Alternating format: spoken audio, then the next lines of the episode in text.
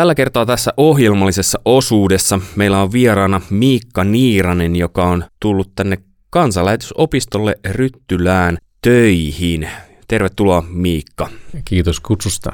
Ja tervetuloa tänne Ryttylään taas. Sua nyt on aikaisemminkin nähty täällä. Missä hommissa sä oot ollut täällä aikaisemmin? On ollut aikaisemmin uudella tiellä töissä, eli Uusitien lehden toimittajana kahteenkin otteeseen tuossa 2014, 15 ja 18. Ja nyt päästään tutustumaan suhun vähän vielä ehkä eri lailla, koska eikö niin, että Uusitien lehdessä kirjoitit kuitenkin yleensä muista, etkä itsestäsi? No näin kyllä, en, en ainakaan muista, että olisin hirveästi itsestäni kirjoittanut. Joo. Ja nyt sä oot apologia-linjan äh, vastaava ja oot ihan juuri vähän aikaa sitten aloittanut siellä, niin minkälaisilla fiiliksillä sä oot? Tosi innostuneella fiiliksillä.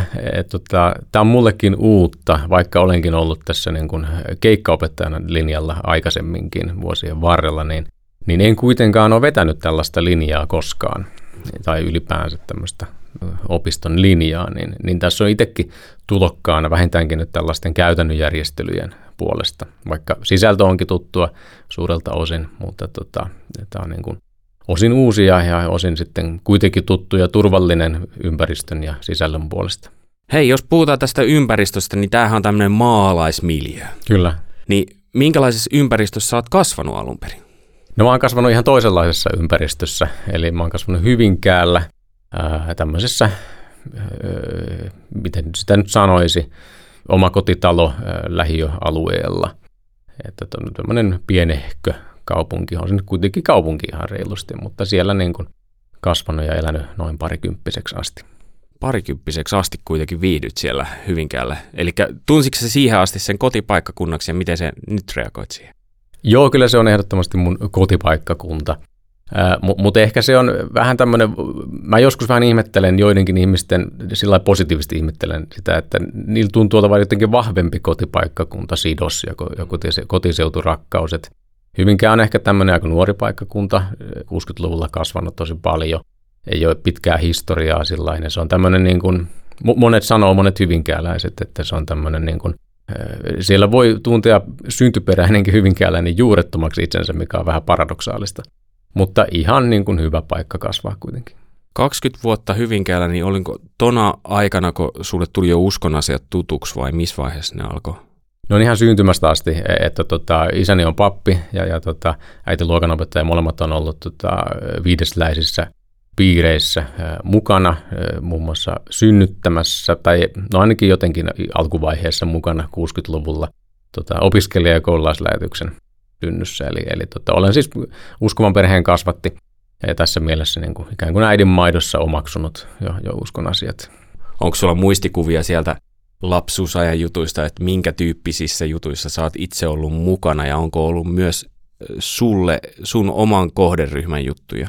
No joo, joitakin on muistikuvia leireistä sekä hyvinkään seurakunnan jotkin leirit ja sitten tota, siihen aikaan Opko järjesti tämmöisiä suurleirejä, kun minä olin nuori, missä muutama sata henkeä sitten kokoontui paikkakuntaa en enää muista, mutta tota, jossakin leirikeskuksessa. Ja, ja ne oli kyllä unohtumattomia siinä mielessä, ne oli niin kuin tosi isoja. Vähän niin kuin tämmöisiä kesäfestarin äh, tota, vastaavia tai kansanlähetyspäivä vastaavia, mutta kuitenkin niin kuin tämmöinen 10-14-vuotiaille. Ne oli, ne oli semmoisia mieleenpainuvia juttuja.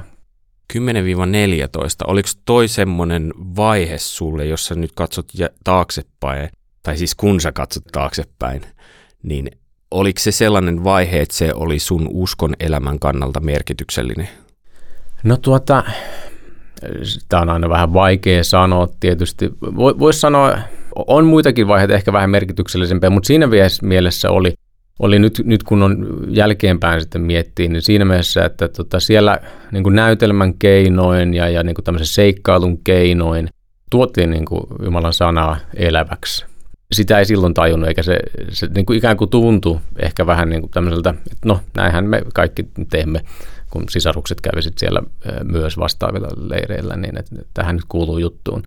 Mutta nyt näin jälkikäteen kun katsoo, niin se on ollut varmasti tosi merkittävää ja niin kun, no ylipäänsä se, että mä muistan aika tarkkaan ne leirit, niin, niin se kertoo jo paljon. Että on se varmaan tämmöisen niin Jumalan sanan kylvön kannalta ollut hyvin merkittävää. Missä vaiheessa sä koet, että sä olit ää, tavallaan sit se itsenäistyit näissä uskon asioissa? No kyllä, kyllä se ajattuu siihen niin kuin, ää, voittopuolisesti niin kuin rippikoulun jälkeiseen aikaan lukioikään. Että tota, se on ollut semmoinen niin kuin, vähän tämmöinen vaikeuksien kautta voittoon niin kuin, siinä mielessä tyypillinen, että siinä vaiheessa niin itsenäistyö rupeaa kyseenalaistamaan myös, myös juttuja.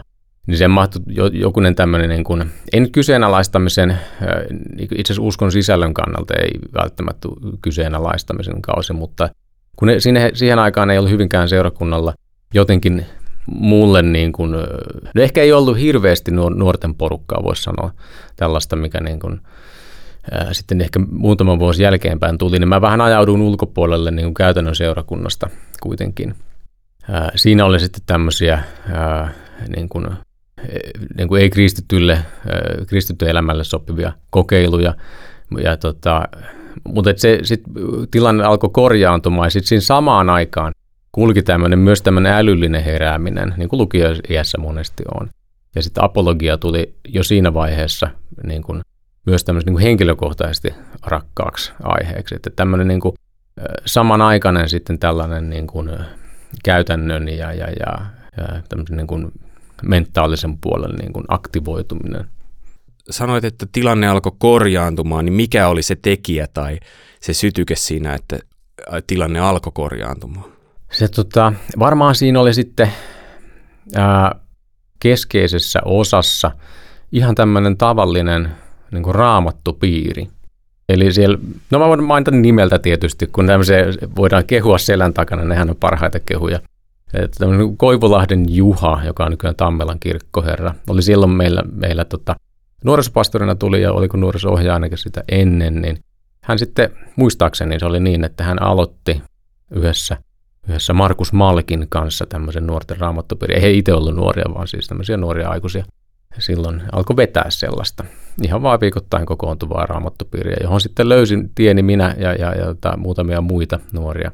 Ja se oli, se oli niin kuin varmaan se semmoinen niin kuin, niin kuin tämmöinen väkevin juttu, että siis opiskeltiin systemaattisesti Jumalan sanaa, luettiin raamattua, keskusteltiin siitä, esitettiin kysymyksiä – että tavallaan sen ihmeellisempää, tai sehän on hyvin ihmeellistä tietysti, koska Raamattu on ihmeellinen ja, tota, Jumala toimii sen kautta, mutta se oli varmasti tämmöinen niin kuin ikään kuin runko, minkä ympärille sitten kaikenlaista muuta sitten myöhemmin pystyi rakentumaan. Muodostuiko samalla sitten kaveriporukkaakin? Joo. Tuliko muutoksia sun kaveripiirissä sitten? Vai säilykö vanhat kaverisuhteet?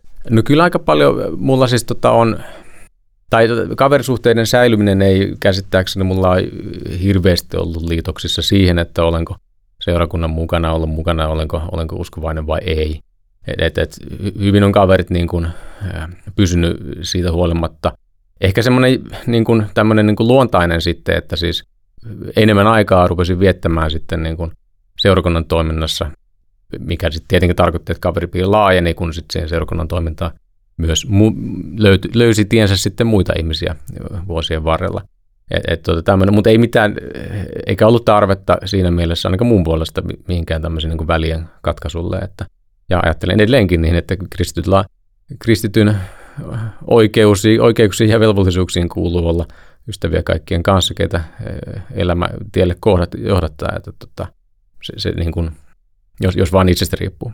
Hei, sä sanoit myös siitä, että apologia alkoi kiinnostaa siinä vaiheessa. Joo. Niin oliko sulla joku tietty juttu, mikä nosti sen aiheen, että hetkinen, tähän pitää pureutua? Ei ehkä mitään yksittäistä aihetta. Tämä on hyvä kysymys, koska tota, olisi hyvä tietää itsekin, mutta ei, ei ehkä tämmöistä, ei tule mieleen semmoista yksittäistä aihetta. Ehkä mä, siis mä sain lahjaksi ää, joko niin kuin isältäni tai veljeltäni, mä en ihan muista enää, Tämä Stefan Gustafssonin perusteltu uskokirjan, joka siis on Uudentien kustantama. Ja, ja tota, se oli siinä mielessä, varmaan ne jotenkin vaistosi, että, tota, tai ajatteli, että tässä iässä on hyvä lukea tämmöinen teos, tai vaistosi, että mua kiinnostaa, mutta se joka tapauksessa kiinnosti. Ja, ja tota, siitä se ehkä alkoi, se oli varmaan ensimmäinen tämmöinen niin kuin selkeästi riittävän haastava kirja siihen, sen ikäiselle, johon mä tartuin niin kuin uskon elämän tai uskon asioihin liittyen. Ja se oli kyllä siinä mielessä, että se oli, se oli, se oli niin kuin, niin kuin kultaa, kun sen sai käsiinsä siinä iässä, että se Ehkä siitä, ja siis se kirjahan käsittelee hyvin monipuolisesti monia asioita. Et ehkä siitä onkin se vastaus tuohon kysymykseen, että ei ollut mitään yhtä, vaan ne kaikki. Kun sä aloit sitten perehtyä niihin asioihin, niin oliko se enemmän pään sisästä vai saitko sä tilaa myös semmoiselle pallottelulle niiden uskovien kanssa tai ei-uskovien kanssa niiden teemojen piirissä? Uh, kyllä mä uskoisin. Yksityiskohdat on, on nyt jo yli 20 vuoden päässä, niin tota, mutta mut, näin niin kuin, jos todennäköisyyspäättelyn keinoin mennään, että se kaveripiiri oli silloin ja edelleenkin ne kaverit, ketkä siellä mukana, niin kuin kiinnostuneita myös älyllisistä asioista. Ei pelkästään tietysti, mutta myös, myös niistä. Et, et kyllä me varmastikin keskusteltiin. Ja sitten myöskin tota, nämä niin nuorisotyön tekijät silloin, niin, niin tota, heidän joukossa oli myös, oli myös heitä. Esimerkiksi Juha ja Markus, ketkä mainitsin, niin tota, heidän kanssaan sitten varmasti keskusteltiin. Et, et kyllä, kyllä joo, se on, vastaus on varmasti, että niin kuin sain pallotteluapua. Ja, ja tota, se on tietysti tärkeää niin kuin tämmöinen, että ei jää yksin ajatusten kanssa. Mutta siis sä innostuisit apologiasta silloin, mutta sä et kuitenkaan päätynyt tämän tyyppiselle alalle. Niin mikä johti sit sut jonnekin muualle? Joo, se, tämäkin on jälleen sellainen kysymys, että kukapa sen nyt oikeastaan tietää, että millä perusteella 19-vuotiaana tehdään ammatinvalintajuttuja. E, tota, Mutta jälleen ehkä sitä voi arvioida jotenkin. Ja tota, päädyin sitten tekniseen korkeakouluun varmaan aika paljon isoveljeni perässä, joka on nykyään siellä professori. Et tota, se tuntuu, että omat niin kun, luonnonlahjat on siihen suuntaan, oli matemaattisesti ää, lahjakas, no ehkä kyllä kielellisestikin, mutta sitten varmaan tämän, niin tuntui haasteellisimmalta, sopivalta niin kuin meikäläiselle tämä se, se ympäristö ja varmaan se velin esimerkki on siinä ollut keskeinen. Siinä vaiheessa ei ollut niin kuin vielä mielessä, että mä olisin varsinaisesti vaikka teologiaa alkanut lukea sen niin kuin apologian vanavedessä. Kyllä mä luin sitten myö, niin kuin harrastuksekseni teologisia kirjoja jo silloin opiskeluaikana, ei lukioaikana ja myöskin opiskeluaikana, mutta että, et se ei niin kuin tuntunut siinä vaiheessa niin kuin ammattina ää, kiinnostavalta. Ehkä siinä oli vähän tämmöistä niin kuin, tota, haluan luoda oman polkuni enkä seurata vaikka isäni tota, jalanjälkiä tämmöinen niin kuin nuorelle ehkä vähän naivi siinä mielessä, että tota, jos kerran tämä eri vaihtoehtoja miettiä, niin sekin on yksi vaihtoehto muiden joukossa. Mihin pisteeseen asti sä opiskelit sitä? Ää, tuolla TKKlla. Niin. No ihan valmistumisen asti, eli 2009 valmistuin diplomi-insinööriksi. 2001 aloitin ja siinä armeija siinä oli välissä. Et tota, olen siis koulutukseltani tällä hetkellä diplomi-insinööri, vaikka noita jatko-opintoja toki on sillä alalla myös sitten mutta et päätynyt missään vaiheessa alalle vaikka töihin? Päädyin, päädyin kyllä joo. Ja olen tehnyt semmoisen vähän laskutavasta riippuen 5-10 vuotta niitä hommia. Suunnilleen ensimmäistä kesätyöstä alkaen olin Kone Oyjillä kesätöissä ja sitten myös opiskelujen ohessa töissä, eli tämä hissifirma Kone, jonka siis vieressä käytännössä kasvoin, koska se päämaja tai tekninen päämaja on Hyvinkäällä. Ja sitten valmistumisen jälkeen äh, siirryin ABB-yhtiön, tämän sähköyhtiön ABB, tai sähkötarvikkeiden niin yhtiö ABBn palvelukseen. Ja olin siellä sitten ja, ja sitten oman firman kautta siellä töissä. Mun on tässä vaiheessa pakko kysyä, koska tämä on hirveän mielenkiintoinen yhtälö, että sä nyt sä opetat apologiaa täällä, sä oot kiinnostunut teologiasta ja sulla on insinööritausta, niin kun sä oot opiskellut sitä alaa ja ollut töissä, niin huomaatko sä ää, siinä nykyisessä työssäsi, että saatko sä sieltä jotain juttuja, ää, mitä sä pystyt hyödyntämään myös tässä?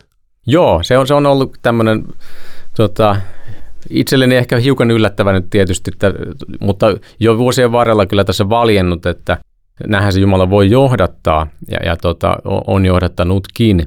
Eli tota, apologiassa on monesti ja, ja, ja on tullut nyt varsinkin ehkä viimeisen 15 vuoden aikana tämmöinen niin kuin suuntaus, joka niin kuin tieteen ja uskonnon väliseen suhteeseen keskittyy, jolloin sitten tietysti luonnontieteelliset asiat on, on sellaisia, joista on hyvä, on hyvä olla perehtynyt. Ja, ja sitten oman, niin kuin oman työn puolesta, että niin kuin fysiikka esimerkiksi on tullut varsin niin kuin kohtuullisen hyvin läpikäydyksi, mitä, mitä aiheita siihen kuuluu. Tota, se on ehdottomasti auttanut tässä ja, ja tota, myöskin tämmöinen niin kuin ehkä argumenttien tarkka pureskelu on sellainen, mikä, mikä insinööriltä luonnistuu hyvin. Argumenttien tarkka pureskelu. Niin, että onko jokin totta vai ei, onko se, onko, seuraavatko johtopäätökset niistä oletuksista, joita sitten väitetään, jos väitetään, että seuraa, niin tämmöiset asiat on niin kuin ollut mielen päällä. Okei, nämä on sun mielenkiinnon kohteita ollut aina ja on edelleen. Joo. Ja nyt myös työt. Kyllä joo. Mutta mua kiinnostaisi myös tietää, kuka on Miikka Niiranen silloin, kun se on kotona. Siirrytään kohta puoli vielä lisää siihen työelämään, mutta kuka on Miikka Niiranen? Miten sä itse määrittelisit, jos sä saisit nyt, sanotaan 15 sekuntia? No Miikka Niiranen on varmaan perheen isä ensinnä, että se täyttää ajatukset aika, aika paljon, kun on neljä, neljä lasta. Ja joku kerran sitä työpuolta ei tässä nyt, niin, niin perheen isä ja tota, pitkään olin myös jalkapallovalmentaja vanhemman pojan harrastuksen tiimoilta ja joukkueen johtaja. Ja, ja tota, siinä ne varmaan tämmöiset niin kuin Tietysti niin kuin aviomies vaimolle, mikä on niin kuin tämmöinen kolmas, mutta se nivoutuu aika hyvin osaksi näitä kahta, tai tota ainakin tätä perheenisä roolia. Ehkä, ehkä vaimolla on vähemmän tämän jalkapallon kanssa tekemistä, mutta nämä on niin kuin ajankäytöllisesti, mitkä tulee niin kuin ekana mieleen. Eli lauantai-aamupäivä. Kuvitellaan lauantai-aamupäivä. Ja sulla on täysin omaa aikaa yhdeksästä 12, kunnes täytyy palata kotiin syömään. Niin mitä Miikka Niiranen tekee silloin? Jos ei saa valita sitä apologian kirjojen lukemista. sitten mä luen jotain toista kirjaa. no joo, se on ainakin yksi, mitä tekisin. Ja sitten tota, kävisin varmaan, varmaan niin kuin metsässä kävelyllä voisi olla yksi. Tämmöinen niin kuin rauhoittuminen itselle on ollut myös tässä niin kuin lapsiperheen ruljanssissa ja tiivistyöelämässä yksi hyvä, hyvä kyllä keino siellä. Tota, ja, ja ehkä sitten vielä, vielä voisi olla sellainen, ehkä mitä kaipaisi enemmänkin tämän niin kuin ruuhkavuosien ää, lomassa olisi, että kävisin kahvilla hyvän ystävän kanssa. Tämmöiset kolme on varmaan semmoiset. Sä sanoit, että voisit lukea jonkun hyvän kirjan, niin minkä tyyppisiä kirjoja, jotain ei-teologisia tota, kirjoja sä tykkäät sitten lukea? Aika paljon tämmöisiä kevyitä tietokirjoja – Eli nyt joululomalla tuli ihan tietoisesti otettua jotain ihan muuta, mitä muuten lukee. Niin mä luin, luin kaksi tai valmiiksi asti luin kaksi tämmöistä kirjaa. Toinen, oli, toinen kertoi Real Madrid jalkapallojoukkueesta, sen historiasta ja nykyisyydestä. Se oli oikein hyvä kevyt semmoinen, että ei tarvinnut niin kuin jäädä mietiskelemään. Niin tämä jalkapallo on lähellä sun sydäntä. Hyvä, että mulla on tämä jalkapallopaita päällä. Niin, kyllä, kyllä. Ja, tota, se, on, se on ihan, ihan sillä on tullut harrastettua ja, ja tällainen. Siis täytyy myöntää, että se oli mun poikani joululahja, jonka mä lainasin hetkellisesti. ja, ja tota, si, se oli hyvin käsillä ja, ja, ja riittävän mielenkiintoinen. No sitten toinen oli Mikko Hyppösen internetkirja. Eli se varmaan tähän niin kuin insinööritaustaan niin kuin liittyy ja tekniikan kiinnostukseen siinä mielessä, että ihan kiva tietää, mitä Suomen johtavat tietoturva-asiantuntijat ja sanoo eri, eri internetin puolesta. Tuo on hyvä, kun sä mainitsit ton kirjan, nimittäin jos me ajatellaan apologiaa, niin siihenhän, niin kuin sä sanoit, että nyt on tiedemaailma liittyy siihen, mutta yhtä lailla toi internetkirja voisi kuvitella, että se liittyy myös apologiteemoihin. No, no ehkä sillä tavalla ainakin se tämmöisenä metatason juttuna, että siis aika paljon apologiasta, niistä resursseista ja niistä keskusteluista, ne käydään internetissä. Ja, ja erityisesti englannin kielellä, mikä on myös internetin tämmöinen niin kuin alkukoti. Amerikassahan se on pääasi kehitetty. Eli tota, si- siinä mielessä joo, ja se vaikuttaa myös, myös tähän niin kuin, niin kuin vaikutteisiin, että et englanninkielisestä maailmasta tulee tosi paljon apologiaan liittyvää juttua, ja se, jos vähänkään niin kuin perehtyy niin kuin tällä linjalla, niin, niin kyllä se selviää heti, että okei, tässä on aika paljon englanninkielistäkin, mitä, mitä tulee luettua. No, sitten kun siirrytään apologia-linjaa vielä lopuksi, niin mikä sulle on kaikkein innostavinta siinä linjassa? No linjassa on se innostava, että tota, jotenkin tämmöinen, että saa ohjata nuori ihmisiä niin kuin elämänsä tärkeimmissä valinnoissa. Ei niin, että niin kuin päättäisi niitä valintoja, vaan että antaa resursseja sille, että heillä on niin kuin kristillisen uskon näkökulmasta niin kuin sen tulevaisuuden suuntansa niin kuin määrittämisessä mahdollisimman hyvät eväät. Että voisi niin kuin suunnata sen mahdollisimman hyvin niin kuin Jumalan tarkoitusperien mukaan. Ja, ja että he pysyvät myös sillä tiellä. Et, et siinä apologia tietysti on niin kuin ihan, ihan ytimessään. Et, et, mä toivoisin joskus itse, tai olenkin toivonut, että olisipa ollut mun ikäisenä tämmöinen apologian linja, mutta ei vielä ollut. Ja, ja, tota, toi edeltäjäni Vesa Ollilainen itse asiassa paljasti mulle tässä, että et hyvä, että sä ehdotit aikanaan 2015 tämmöisen linjan perustamista. Mä olin ihan muotoisen, että ai minäkö se olin, mutta ehkä mä olin, ja ehkä sitten muutkin oli ehdottanut. Mutta että tota, tämmöiseen mä olisin mennyt, jos mä olisin, jos mä olisin tiennyt semmoisesta 19-20-vuotiaana. Nythän sä pääset vähän niin kuin tässä samalla sivussa myös itsekin olemaan siellä. niin, kyllä mä ajattelin mennä tonne luennoille ajoittain ihan vaan istuskelee ja omaksumaan. Hei, vielä tämmöinen vähän leikkimielinen juttu. Apologian kannalta, jos sun pitää valita kolme asiaa. Jos ihminen on kiinnostunut apologiasta, niin mikä levy hänen kannattaisi kuunnella, mikä ei-teologinen kirja hänen kannattaisi lukea ja mikä teologinen kirja hänen kannattaisi lukea? Okei. No aloitetaan ehkä helpoimmasta tästä ei-teologisesta kirjasta, ja kuitenkin pitäisi liittyä apologiaan. Niin varmaan itse asiassa yllättävästi ohjaisin lukemaan Taru Sormusten herrasta. Se on niin kuin kirjoittajansa mukaan niin kuin läpeensä kristillinen kirja sitten kuitenkin, vaikka se ei niin kuin, tota, leimallisesti sitä ole, niin kuin, se ei valkene heti välttämättä lukijalle. Se voi nautiskella läpi tietämättä tätä asiaa. Mutta se olisi semmoinen kirja, ja sitten oli elokuva ja, ja levy. Ei. Musiikki. Eiku, musiikki. Eli levy tai sitten joku teologinen kirja. Ja niin, joo, joo musiikki Mutta kun sanot se elokuva, niin voit se elokuvankin sanoa. no, tuota... Lisätään näitä koko ajan. Vaikeutan tätä tehtävää itselleni. Ja elokuvista, no ehkä voisi sanoa semmoinen elokuva kuin Interstellar. Muutamia vuosia sitten tämmöinen Matthew McConaughey oli siinä pääosassa ja Christopher Nolan taisi sen ohjata. Si- siinä niin kuin tota, ja se on niin kuin selkeästi, no on se nyt ehkä Taru Sormusten herrastakin, mutta siinä käsitellään kyllä tämmöisiä ihmiselon niin kuin hyviä syviä kysymyksiä, mitä tarkoittaa niin kuin vaikka isän ja tyttären suhde ja, ja tota, mikä, mitä tarkoittaisi olla erossa rakkaimistaan ikuisesti. Eli, eli siis kadotuksen asia myös niin kuin tulee vertauskuvallisesti siinä. En tiedä, onko moni hoksannut sitä. Ja myöskin sitten niin kuin restauraatio. Se on yksi tämmöinen. Hei, toi muuten nostaa kyllä mulle semmoisen ajatuksen vielä, että kun sä oot hirveän kiinnostunut apologiasta, niin kuin sekä vapaa-ajalla että töissä, niin pystytkö sä katsomaan elokuvaa tai lukemaan kirjaa vain rentoutuaksesi? Kyllä mä yllättäen pystyn. Ja, ja mä eilen sanoinkin noille linjalaisille, että se on kuitenkin taito, mikä pitää, niin kuin, pitää mielessä, että koettakaa na, vain nautiskellen lukea ja katsoa jotain, mikä ei ole sel, selkeästi joku apologia tai teologia teos. Et, et, se, se niin kuin sen pohdinnan aika on syytä tulla myöhemmin. Ja onneksi mun ei tarvinnut ponnistella tässä, et, tota, mutta et on kuultu ihmisistä, jotka vähän niin kuin tota, pilannut luku- tai elokuvakokemuksensa sillä niin kuin analyysillä, että se pitää se vaihde laittaa nurkkaan niin kuin siksi aikaa. Ää, musiikki, mä kuuntelen aika paljon elokuvamusiikkia, niin tota, niin täytyy sanoa, että varmaan eniten kuunneltu on nyt se Taru Sormusten herrasta soundtrack, Howard Shorein, tämä niin kuin kolmiosainen. Ja tota, siinä on niin kuin su- suuria tunteita käsitellä. Ehkä myöskin niin kuin Hans Zimmerin tota, eri, eri mahtipontiset elokuvamusiikit.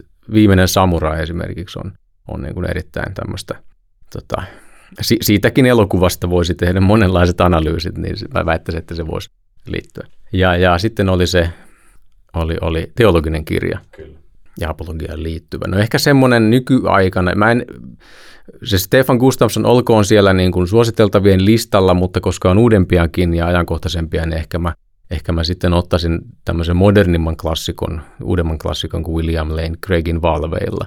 Mä arvasin. No niin, se on turvallinen valinta myös. Se on hyvä valinta. Hei, jos saisit pitää hissipuheen sun linjasta, eli nyt kuvitellaan, että ollaan hississä ja tässä on kolme tuntematonta tyyppiä ja ollaan vaikka 20 kerroksessa ja hissi liikkuu suht nopeasti, niin millä tavalla kertoisit apologialinjasta heille? Täytyy toivoa, että se on joku, joku muu kuin koneen pilvenpiirtähissi, ne on hitaampia. Ää, tota, kertoisin heille, että Oletko miettinyt ikinä, että kuinka vahvasti perusteltu kristinusko oikeastaan onkaan? Riippumatta siitä, uskotko itse Jeesukseen tai et, niin, niin tämä on aika mielenkiintoinen ja merkittävä kysymys selvitettäväksi. Ihan vaan niin kuin yleissivistyksenkin kannalta. Puhumattakaan siitä, että se voi muuttaa sun koko elämän loppu, loppuelämän suunnan. Et, et, et se on niin kuin se, tämä on niin kuin elämän tärkeimpiä kysymyksiä, mitä tällä linjalla pohditaan. Ja vuosi tai puoli vuotta niistä on aika halpa hinta. Että se ei, ei ole niin paljon kuin mitä se kuulostaa, mutta se on kuitenkin riittävästi, että niihin pääsee oikeasti uppoutumaan.